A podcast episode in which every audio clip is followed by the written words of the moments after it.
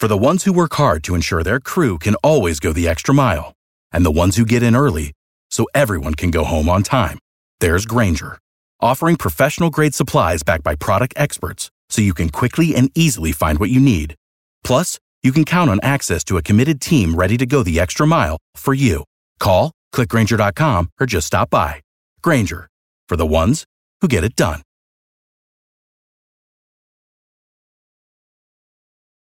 Every team, every topic, everywhere. This is Bleav. It's up to McCaffrey. There he goes. It's a C-Mac attack.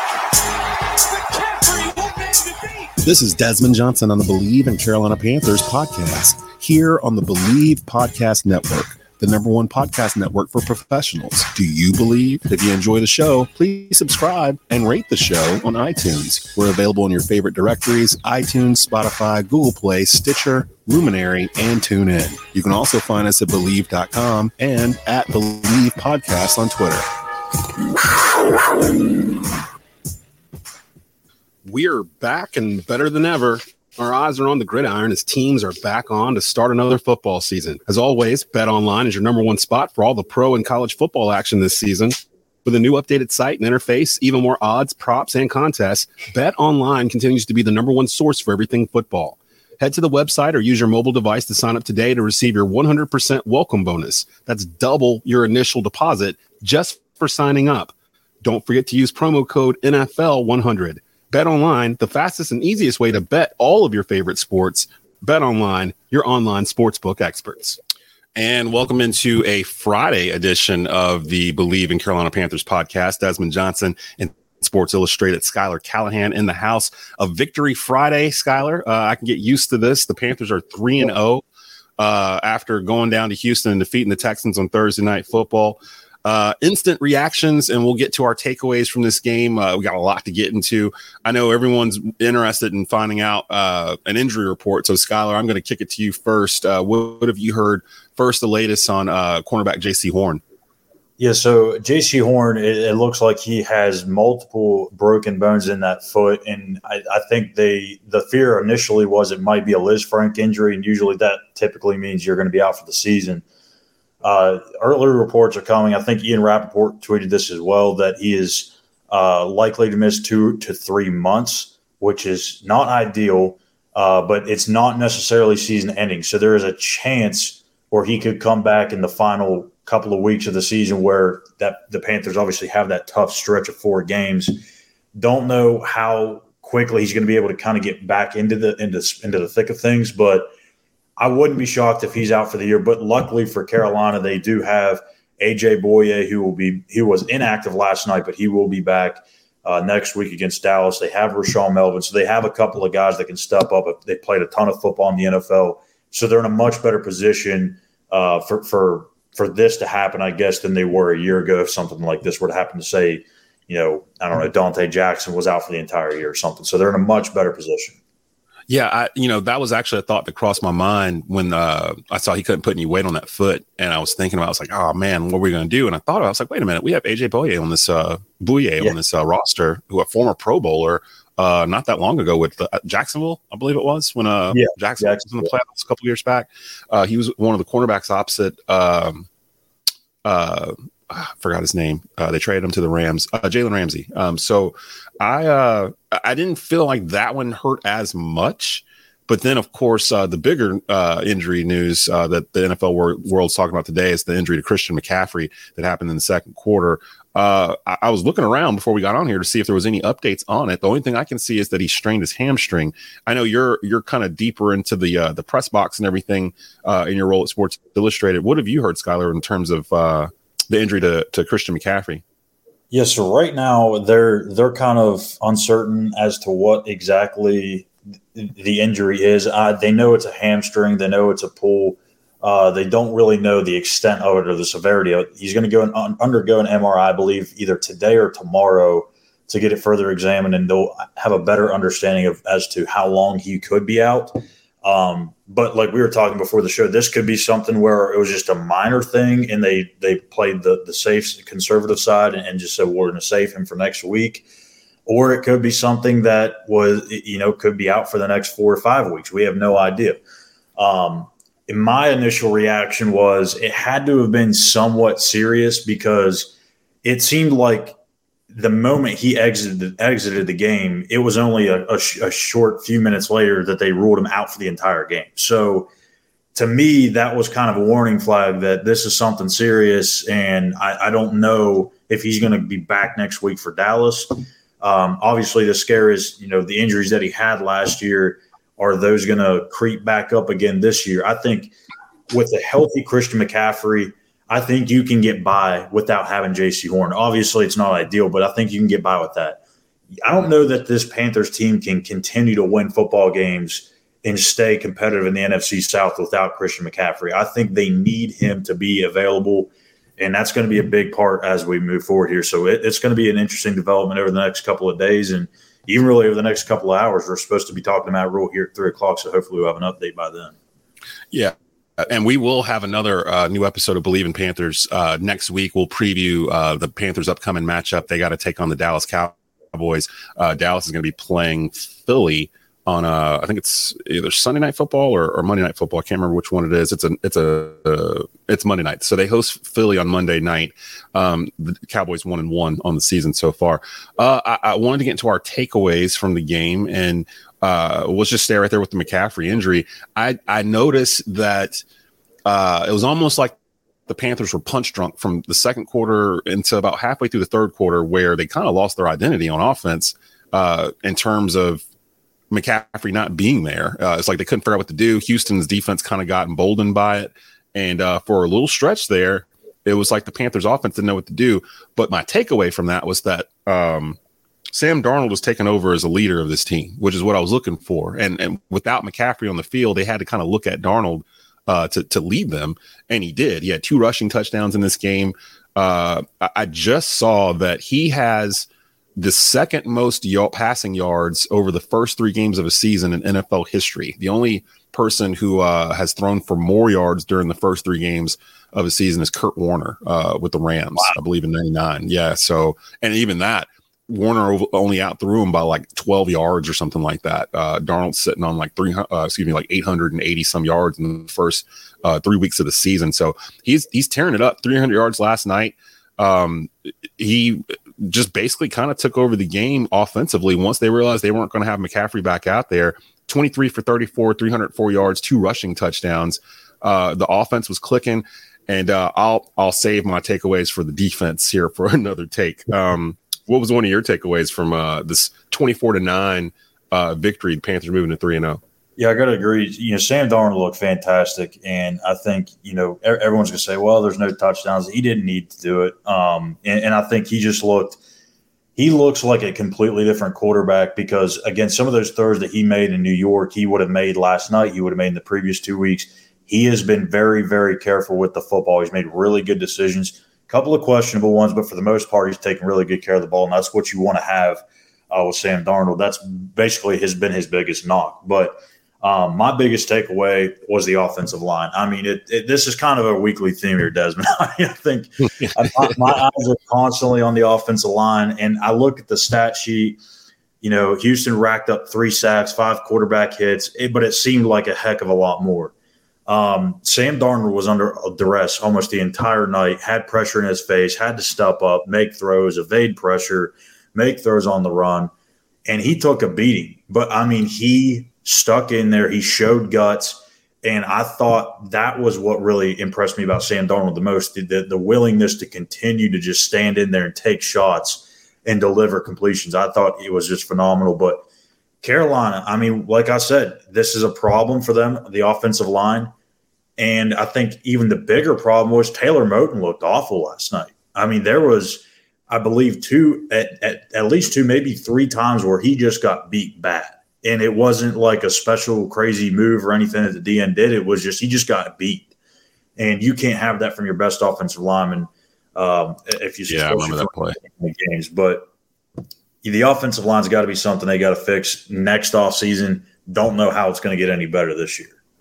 If I'm not mistaken, the Panthers will have the most salary cap space of any team in the league uh, when they yeah. get to the offseason. So they will have money to play with to fix the offensive line. I have to think this is by design. You know, with them drafting so heavily all of their picks on defense, uh, you know, two off seasons ago, and then this past draft using a lot of it on uh, defense.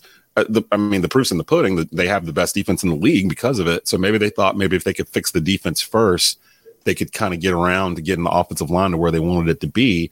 I have to hope there's some sort of plan there. But uh, yeah, I agree. The offensive line, uh, they got to figure out what they're doing with that, especially with McCaffrey gone, because McCaffrey can make guys miss when there's nothing there. Uh, right. Hubbard, the, the word, you know, it's it's the word still out there in terms of can he do that? And he did finally get lathered up a little bit last night. Ended up running, I think it was 11 carries for like 55 yards. Had a couple of catches and the offense started to loosen up a little bit too once he was able to kind of find some holes. He's not going to probably break as many runs as a McCaffrey would, but I think he'll be a suitable substitute for however long that McCaffrey might be out. Uh, speaking of McCaffrey, that, that's my really my biggest takeaway from this because when I woke up this morning and made the mistake of going on social media to kind of just see the the vibe of everything. Uh, and of course, the haters are out, and uh, they were like, "Well, see, we told you so. You're using McCaffrey too much, and then he gets hurt." He's injury prone, blah, blah, blah. He got hurt on a non contact play where, if you look at it, it looks like he was trying to do something himself. He was trying to stutter step or something. Yeah, I didn't think he hurt himself either. Actually, you know what's funny? When it actually happened in real time, my my reaction was, "What was that?" Because he kind of it was something he doesn't normally do. It was almost like he jumped in the air to kind of get a like a, a bounce, and then uh, like when he jumped, it's almost like a, a Bo Jackson type injury, whereas his legs were so big that he just his hamstring just kind of pulled or whatnot. So it wasn't so much that they were using him so much and he got hit so much, and that's why he got hurt. He kind of got hurt on a freak injury because his legs are so powerful that he basically pulled his own hamstring jumping off the ground. you know, like it's just one of those weird freak injuries. Same with Horn. Horn was on a non-contact uh, uh, play as well, and uh, it made me think maybe there's something with the turf at Reliant because both times it was like Horn's foot kind of got stuck in the ground. It felt like, and McCaffrey was almost bouncing off the turf when he jumped to do that, whatever he was trying to do, that juke move or whatever in the air. Um, I'm not as worried about McCaffrey yet. I'll, of course, when they you know run some tests or when we see what's going on, if there's a tear or something, then yeah, of course I'm gonna be concerned. But if this is strained, it's another soft tissue injury that he was dealing with last year. Could be out a couple of weeks, could be out eight weeks. I mean, we don't really know, but I think they're better equipped to move on without McCaffrey this year than they were last year because the defense last year was just a hole inside of a dam. Like they just couldn't stop anybody. And without McCaffrey, it made it worse where they couldn't get teams off the field. That's not the same this year. This uh this Panther defense, I said it last week. I was going to be the first one to come out there and say they're not good, they're elite. They went out and proved it last night. And I don't care that they've played two rookie quarterbacks in the past three weeks. I don't care that the Saints didn't have their assistant coaches or whatever. like none of that matters to me. They are 3 and 0. They have beaten three NFL teams, uh, a road victory, a night game. If you're a Panther fan, you dread night games because normally we suck in the in the evening. I don't know why we play horribly at night, but uh, a Philly game from a couple years ago still haunts me. Um, we've played bad against divisional foes at night. So I went into this game a little apprehensive, like, you know, what are we going to do? Because it's a nighttime game and we usually suck at nighttime games. And it was starting to trend that way with the injuries and everything, but they turned it around. And uh, I feel like they're better equipped now after I've slept on it. They're better equipped to move forward looking at the schedule and everything. If McCaffrey has to miss time, this was the stretch of time where you can kind of get by with it because the second half of the schedule is pretty brutal. Absolutely. I mean, like we have this this schedule has been something that we've talked about a, a, number of times because of how it's set up. I mean, the first eight nine games are very favorable for Carolina. So, I mean, if if there is going to be an extended miss a period of time where Kim McCaffrey misses, this is where you want to miss it, not the four games at the end of the year. Mm-hmm. So, you know, I, I think I, I still do believe that the Panthers can win without McCaffrey. I think they can be a, a playoff contending team without him, but they're going to need him back at some point. I mean, I mean, yes, they are three and zero, oh, and yes, I do give credit to the defense because they have looked good. I don't think it, it really mattered necessarily who they played because that defense just looks like it, it it's a completely different level right now. But The reality is they've played two rookie quarterbacks and a dismantled Saints defense. The road is about to get really tough because you're going to play a very challenging team in Dallas. Philly's kind of a tricky game. Minnesota's not a bad team. Things are going to get really interesting. I think if they continue to win games against these types of teams, then I think you really know what you have in Matt Rhule because I think that just goes to show they can still win games against really good teams without maybe their best player. So and, and yeah, and I was going to say with the uh, those three games you mentioned, Dallas is on the road. Uh, Philly and Minnesota are actually at Bank of America Stadium. Uh, 1 p.m. kickoffs, which we tend to do well in for some reason. Uh, and then they have the Giants and the Falcons after that. Those are both on the road, but the Giants are a dumpster fire and the Falcons are whatever's underneath the dumpster fire. So it, it's kind of, yeah, I agree. Philly, Minnesota, those are tricky games. By the time we get past week six, if the Panthers are sitting at five and one or six and zero oh after week six with the Giants and Falcons and the Patriots with a rookie quarterback, then you get to Arizona at Arizona, Kyler Murray kind of playing lights out. Then it starts getting a little tricky because you start getting into like Miami and Buffalo, Tampa, Tampa twice, two out of the last yeah. three weeks of the year. So yeah, so if they they got to stack them up now, and we've said that before that they need to stack up wins, and they're doing that very thing. But uh, we'll try to see what's going to um, happen with McCaffrey. Uh, did you have another takeaway from uh, what you saw last night? Uh, yes. So my, I think my only other takeaway, other than the, the abysmal offensive line, was just the the uh, connection between Sam Darnold and DJ Moore. I mean, he was heavily targeted in this game. Mm-hmm and continue to go his way time and time again. But I think even the bigger storyline is where's Robbie Anderson at? I mean, I know some of these plays are are maybe designed to go to him, or he's the first read in, in Sam's progressions, or, or or something like that. But for some reason, Robbie Anderson has been very limited in these first three games. He has not got a lot of touches. He has not been targeted a lot, and it seems like he's kind of disappeared. I don't know what that is. Um, I'd have to kind of go back and watch each game, game by game, to see where you know where Robbie is on these plays if he's open. I know that Sam missed a couple of uh, big opportunities downfield. I think one may have been to Robbie that he just didn't even mm-hmm. see. Um, yeah. But yeah, I don't understand where Robbie Anderson is. I I, I would assume that that's going to kind of change here in the, in the next couple of weeks, especially against Dallas. If you have no Christian McCaffrey, you're going to have to throw the ball a little bit more. So I'm not ready to hit the panic button just yet on Robbie Anderson, but it's starting to be a little concerning through three games. Yeah, I would agree with that. I had that thought probably around about second quarter. I was like, where is Robbie Anderson? Like, we haven't really seen him a whole lot, you know, in terms of being targeted, and they were targeting DJ Moore. But again, it was a little soft spot in the middle of the field that the Texans were just leaving wide open, and Moore was just getting there every time, and he was just open, like 15 yards down the field. Like, it's kind of the same logic with McCaffrey, where people are saying, why are you giving it to him so much? Well, he's open. I mean, he's open all the time. So, I mean, if he's open all the time, why wouldn't I give it to him? So, um, I totally get that. Um, my last takeaway was that the Panthers are going to be in some ugly games over the next three or four weeks without McCaffrey because they they won't have the ability to. They're still they're still. I still like the way the team is constructed so far. Uh, it's and one of the linemen I think it was Cam Erving after the game said, you know, that they're a football team. They're not the Carolina Christian McCaffrey. So I totally agree with that statement. Like it's not about one guy, but when one guy is like 80% of the offensive touches that you have, it's a little jarring when he's not in there and you have to readjust on the fly. They'll have a week to do, well, longer than a week to do that for Dallas. So I think they'll come in with a pretty good game plan. I was very impressed with Joe Brady's pr- uh, play calling, especially in the first quarter, uh, that first touchdown drive uh, just some of the the schemes they were doing and, and some of the uh, the the running plays they were doing. The, not really trickery, just kind of sleight of hand type stuff, um, making everybody go one direction, you're going the other. Um, I was really impressed with that, and I was impressed with their play calling in the fourth quarter, where they basically put the ball in Sam Darnold's hands and was just like, just go, you know, go, win it for us. Yeah, and and he did. Uh, Brady, about, uh, Tommy Tremble, the uh, the Jets. oh, sweep. Yeah, that was great. That, that was actually one of the plays where I stood. I was like, wow, that was a great play call. Uh, so they're, they're trying to get these guys that they drafted, these, these playmakers in positions to succeed, which I really respect. So it's not, I guess because I slept on it, that I don't feel as bad as I did last night when the game was over. And I shouldn't feel bad because they won. but I woke up this morning like, you know what? We got a couple extra days to kind of heal up. We got some guys coming in that haven't even played yet the defense is playing lights out. Like they are they are playing at a historic level. Um, actually went and grabbed the uh, somebody posted it online, and I went and grabbed the uh, the meme from it because the info in it was just too good to pass up.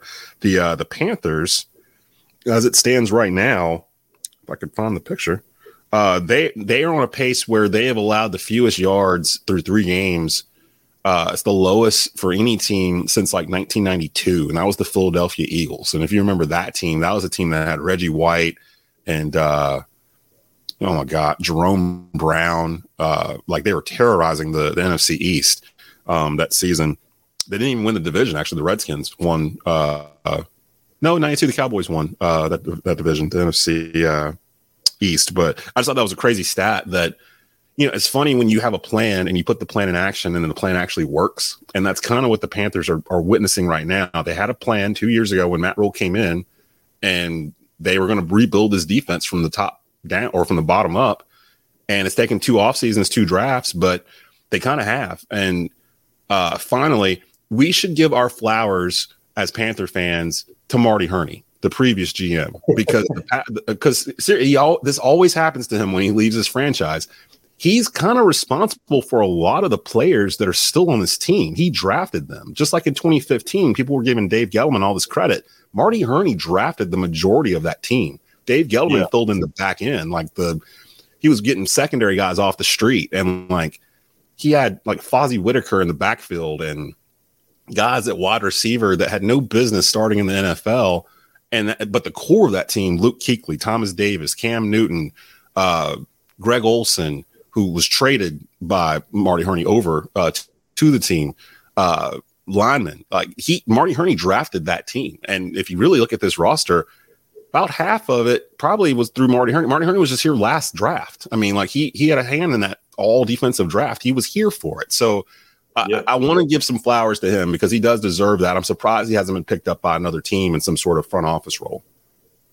Yeah, I think the the biggest thing really is when you look at that defensive side of the ball and you look at how many of those young players are very early in their career. So I mean, you look at a guy like Jaycee Horn, you look at Jeremy Chinn, Derrick Brown, uh, Gross Matos, um, those guys, I, they're, they're, not even close to you know having their contract ran out. So it's not like there's going to have to be a, a, ton of money being spent in the next couple of years on those guys. So that's even better news because they can go and fill other spots they need, like the offensive line this upcoming offseason. I know Brian Burns is probably the next guy up to get his contract extended, but after that, I mean, you know, Sha- I believe Shaq's under contract for at least maybe two more years. I have to do some uh, research on that one, but I mean, most of that defense, they're they're pretty much under contract, and you know, I mean, there's a couple of guys here and there, but for the most part, they're not going to have to dish out a ton of money anytime soon, at least to that side of the ball. Yeah, and with even like with um, on the offensive side, DJ Moore's kind of in a contract year. Uh, did they extend his fifth year? I can't remember if they did or didn't. I believe, you know, I can't remember off the top of my head, but I don't think they have yeah but I think yeah, they are. I don't think contract talks. And then uh, I want to say, didn't they extend Robbie? Or no? I think he's in yeah, the final they, year. They extended Robbie. Yeah, they did extend Robbie. They gave him like two more years or something like that. So he's in there. Uh, Darnold's in his fifth year. I know they gave him his fifth year like the day after the draft. Uh, they they signed him to a, his fifth year extension, so he's good for next year at least. Um, and then really, again, they're going to have the most money salary cap wise uh, at the end of the season than any other team. They'll have money to play with to be able to bring in guys if they want or to use it to sign their own players. Uh, Shaq just signed a deal last year, so he's in. McCaffrey signed his deal last year, so I really like how they're they're, they're kind of keeping their money uh, in house and doing that. So. Uh, lots of things to be happy about. I don't want Panther fans to be all sad because of the McCaffrey injury or anything like that. It's just it's one player. I know he's like a top five player, but it's just one player, and uh, they'll be able to continue on. The defense playing the way it's playing should have any Panther fan excited uh, going forward. And I'm looking forward to seeing them against Dallas because Dallas has an offense and a quarterback that can drop 400 yards on you at any given moment in Dak Prescott. So this will be the first real test that this Panther defense has had. Uh, maybe save the Saints, but uh, this Cowboys offense should be a little bit more formidable. We'll, we'll preview that um, at the beginning of next week. Yeah, I think really, if, if, for Panthers fans that are kind of down about the, the McCaffrey news, I mean, rightfully so. But if if I had to help, this is one way I'd put it. If you if, if I were to tell you that the Panthers were three and zero oh without Christian McCaffrey, now obviously McCaffrey got hurt in the third game, so obviously he had a part in those those first two wins. But if you were three and zero oh and you didn't have Christian McCaffrey, you had the league's best defense by far. Would you take that or zero and three with McCaffrey? Exactly. A lot of people would take uh, three and zero without McCaffrey and a really good defense. So we'll see what happens. But I think when when you have a defense that good, and I think you have an upgraded quarterback, you've got a chance even without McCaffrey. Teams, I, I, I know McCaffrey is a special player, but outside of a couple of those running backs like McCaffrey and Kamara, running backs are a dime a dozen. I, I yes. think they just need to be able to, you know, keep defenses honest, and Sam Darnold is going to have to continue to, to take more steps in, in his development, but I think he can. It's almost like we we've gotten spoiled by having McCaffrey, but yeah. really, honestly, other than 2017, we haven't made the playoffs with McCaffrey. And to your point, that's exactly right. I'd much rather be three and zero oh with McCaffrey, you know, maybe missing some games than 0 and 3 and McCaffrey just touching the ball 95% of the time and putting up crazy stats, but we're losing every game by like six points at the end or whatever, like it was last year. Um, I, now, I will uh, say this for Panther fans, uh, just maybe to get you a little hyped a little bit. The last uh, two times, the well, the only two times I believe the Panthers have started 3 and 0 uh, were 2015 and 2003. Both times the Panthers advanced to the Super Bowl. So, I'm just saying. I'm just saying it's out there. They're three and zero. Oh, so yeah, yeah hey, it, it, crazier things have happened, and in both of those seasons, after they were three and zero, oh, no one picked them to go to the Super Bowl. Like it was, it was all excuses. Oh well, they played such and such, or oh well, uh, they didn't have this player or that player. Or they're the worst. I remember this take. They're the worst ten and zero oh team I've ever seen in my life. Like I still remember that from uh, from 2015.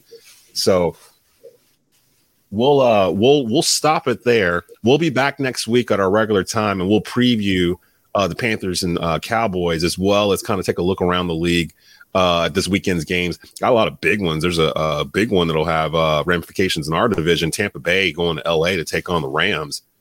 And that all of a sudden has become a huge matchup. So uh we'll we'll look at all of that then.